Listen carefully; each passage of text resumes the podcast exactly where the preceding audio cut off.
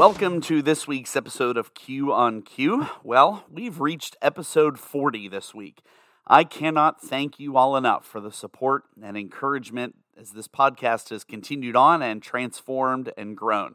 Hey, if you haven't taken a minute to do so, if you're on Facebook or Instagram or both, check out our page on either site. Just look for Q on Q. Throughout the week, you'll find info about upcoming episodes, inspirational graphics, and stories you can share with others. And Q52 launched just a few weeks ago. It's 52 seconds of inspiration and challenge. So take a minute out of your day and check those out. Like, follow, subscribe, and share those pages and this podcast with others. So, my family and I like to do puzzles. Lots of nights when we've wrapped up our dinner, gotten things laid out for the next day, and seem to need something to do rather than just plopping down and watching TV, we'll play a game, or more often, we head to the dining room table and work on a puzzle. And recent months, we've been working on a big puzzle, or several big puzzles, like 2,000 piece puzzles that seem to literally be taking us weeks to complete. It got me thinking a little bit about the pattern we use to solve a puzzle and how the puzzle itself kind of works like an analogy for our own lives. We start with the outside, you know, get our boundaries in place. Our edge might have some holes in it for a while, but as we fill the inside, we find our missing border piece and our guide is then complete. And all the pieces, sometimes while disorganized and upside down and not always visible, are present and need to be put in their rightful place. Only something we can do. God created them, and we can put them in order. So, how do you put puzzles together? Maybe some of you do it this way. Maybe some of you have your own strategy. As I said, the first thing we do, well, of course, after we open the box, is to build the outside. We sift through all the pieces and find the edges and the corners. And we like to build the outside first. So we try to put all of those pieces kind of grouped together. And we almost find that we miss at least one or two, and there will be holes in our border. So we'll fill those in as we go along. So, why do we start by building the outside? Why is it important for us to determine the border of the puzzle first? Well, most of the time, if we can recognize a spot or matching piece for the inside, they just kind of float around and don't really have a home until we start with the outside. We have stacks, a bunch of stuff that doesn't really have a place or the right place. We need a boundary. We need a defined outer edge that allows us to know where everything belongs and to help find where everything goes. When it comes to our own lives, why do so many of us go about our daily lives and just kind of do this thing and that thing, carefree spirit about one thing, but strict about another? bouncing about and about. Why aren't we like the puzzle and setting our edges first? Are we afraid of restricting ourselves? Do we want to be a free spirit? Every day it seems like there are more and more things in life to pull us off track things and experiences and people and situations to take us off course. And the temptation to follow or participate in those experiences is very real. Often, some of our greatest regrets in life may have been different if we had some sort of borders or guidelines in place. To be bluntly honest, today's culture doesn't really like or encourage a whole lot of boundaries. It seems to be content with no guidelines, no rules, maybe some warnings, but no firm limits. More like being satisfied with the painted lines on the edge of a road instead of following the metal guardrails. You know, you can cross over the lines if you choose, but when you hit the guardrails, it brings you back and it even stings a little. The painted lines are there to warn us, but you can choose to cross over if you want to, or if it feels right, or if it doesn't seem like it's going to be a big deal, just that one time. But at the same time, culture mocks or shames us when we end up in a ditch, whether it's financially or in our marriage or our job or something else. Culture encourages us to push the limits, cross the line, go outside of our boundaries, which leads us right to that perilous edge and then plays the game of I told you so when we get there. So, why are these types of boundaries or edges so important? Well, boundaries aren't to push others away or to limit what you can do. Boundaries aren't to exclude people. And if you set boundaries for those purposes, it's pretty sinful in nature if done for principles that are too selfish. Boundaries are to help hold us together.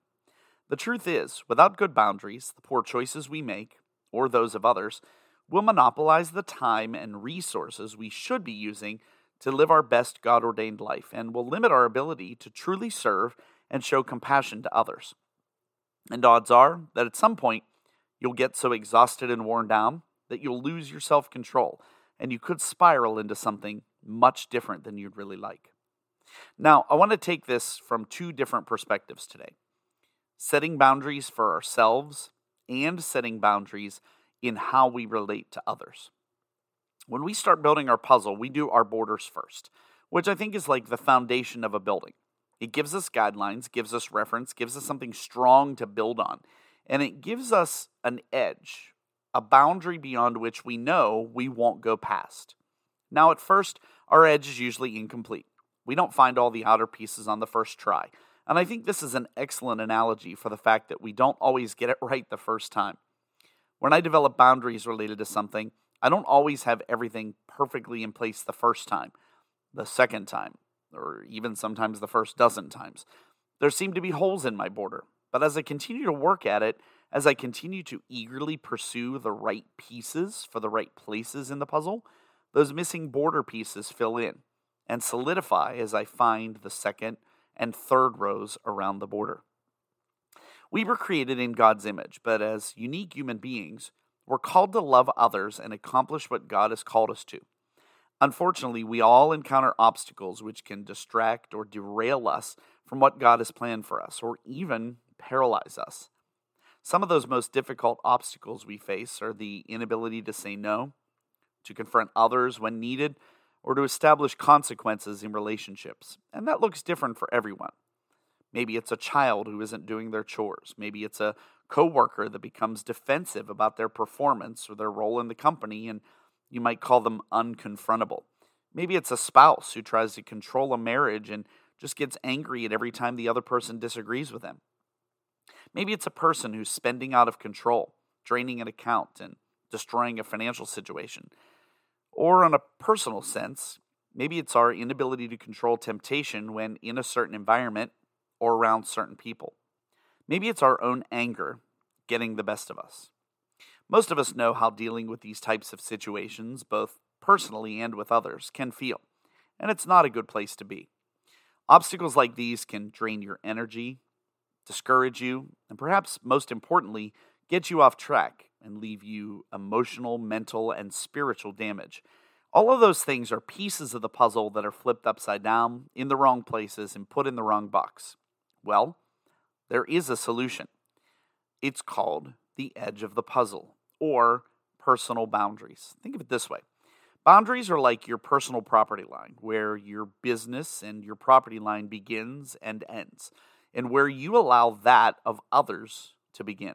Boundaries help you determine when to say yes, when to say no, and how to say no when necessary. They help you determine what gets in, what goes out, what belongs, and honestly, what needs to leave. They help you own your time, your energy, your resources, and money, and decide for yourself what to do with those things. So, when it seems so easy, why do so many people feel guilty about having boundaries? Or why do so many people think they're unnecessary? Well, one short but very powerful piece of scripture gives us the very direction and importance of needing boundaries. Proverbs 4:23 says this in the amplified version. Watch over your heart with all diligence, for from it flow the springs of life. Some translations also read guard your heart. The heart is the core of who you are, your insides, literally your inner person. In this case, I think the passage is talking about everything that resides in you your values, opinions, decisions, thoughts, and more. Perhaps you've heard the phrase losing heart before. If you've experienced that, you know that you feel discouraged or unmotivated because often you lose the energy or drive to do something. Sometimes it's because we've allowed something in or someone in that has no business being there, resulting in hurt. And I love the use of the word heart here because your entire life's path depends on how healthy your heart is. In reality, all of your actions, how you relate to others, how you treat yourself, and ultimately how you connect with God is directed by what happens in your heart. Look at it from the perspective of your health. If you take care of your body, you eat right, you sleep well, you're likely to be healthy. while not doing these can easily result in sickness. When it comes to watching our heart or guarding it, so many of us seem to think that saying no is selfish, when in reality, it's taking responsibility to guard yourself. Trust me when I say that this should be a priority. My wife will attest to the fact that for so many years I was a yes man. I didn't want to let anyone down, even if it was for something that was out of my skill level, out of my calling, and out of the reality of the realm of what I was able to do. I didn't want to be selfish and not help if I knew I could squeeze in a few minutes somewhere. Now, don't take this as me saying you shouldn't help others. What I'm saying is that if you have to help someone, you want to use wisdom to discern when you say yes and when you say no. Because wisdom serves as the decision making template. We're all called to walk wisely. And in everyday decision making, it's much more than a matter of right or wrong. Wisdom is better than right or wrong. What is the wise thing to do instead of what is right or wrong? In light of my past experiences, my current circumstances, my hopes and dreams, and the way God has called me to live, what boundaries should I establish? What is the wise thing for me to do? You see, we live in a culture where it's not enough to just pay attention to what we're doing. We have to pay attention to what other people are doing also. Culture is okay with the painted lines that allow us to cross over instead of boundaries to keep us on the path. And if you're saying, well, I have boundaries, I can limit myself, okay, then I challenge you to think of it this way. What about that person who says, I can stop after one drink, and then ends up going out, driving their car, and killing somebody with their vehicle? What if you're the faithful spouse who meets up with a friend from high school and says, It's only dinner, nothing else, and it turns into some long term affair? What if you're all alone and you keep thinking to yourself about how bad everything is, and those single bad thoughts compound to become major bad thoughts, which lead to depression, perhaps even addiction, or you doing something worse? It becomes real when something happens. We think we can stop until something happens that's bad or involves some sort of regret, and then suddenly, what was something fun to do or a pastime that we thought would be a one time thing turns into a pathway they could potentially wreck and ruin our life. Those puzzle pieces can just come and go as we want to put them places and in and out of the puzzle, and it's all because we don't really have a good guide to go by. Or, in other words, we don't have boundaries. So, if you have well established boundaries in your life, or you think you do, I would challenge you to reflect and make sure that your boundaries are not only established, but that you are strong in maintaining them. And if you don't have boundaries or are unsure what you may or may not have, I'd ask you to reflect using these following five questions. First, do you take personal responsibility for other people's feelings or actions? In other words, are you constantly worrying about what other people do or what they think of you? Are you a people pleaser? Never let guilt rule your choices.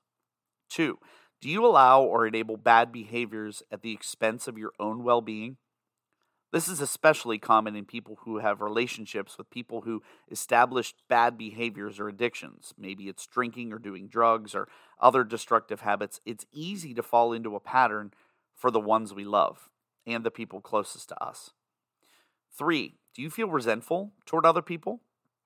Are you allowing bitterness to carve a path that it shouldn't carve? Are you allowing yourself to feel angry that you can't stand up for yourself when somebody treats you poorly? Are you jealous when someone else gets a promotion or opportunity that you thought you deserved? Four, do you instantly become angry when something doesn't go your way? Do you get really mad when someone says something or does something that affects you and you don't like it? Do you not pause to consider what they've said and how you should respond? And last, but certainly not least, are you reading the scriptures, seeking godly counsel of leaders and friends, and praying about maintaining and establishing your boundaries in life? Here's the bottom line when we understand that only God can bring about true change in someone's heart and life, including our own, it frees us from all our panic induced attempts to control others and allows us to feel more confident and comfortable in controlling our own boundaries. Boundaries can be difficult to establish because saying no may have been off limits or mistakenly taught as not being okay. God instructs us to tell the truth in love and lovingly confront sin. God tells us to humbly control ourselves, graciously accept others, and overcome evil with good things. And when we set those boundaries, when we do that, He promises wisdom in every circumstance.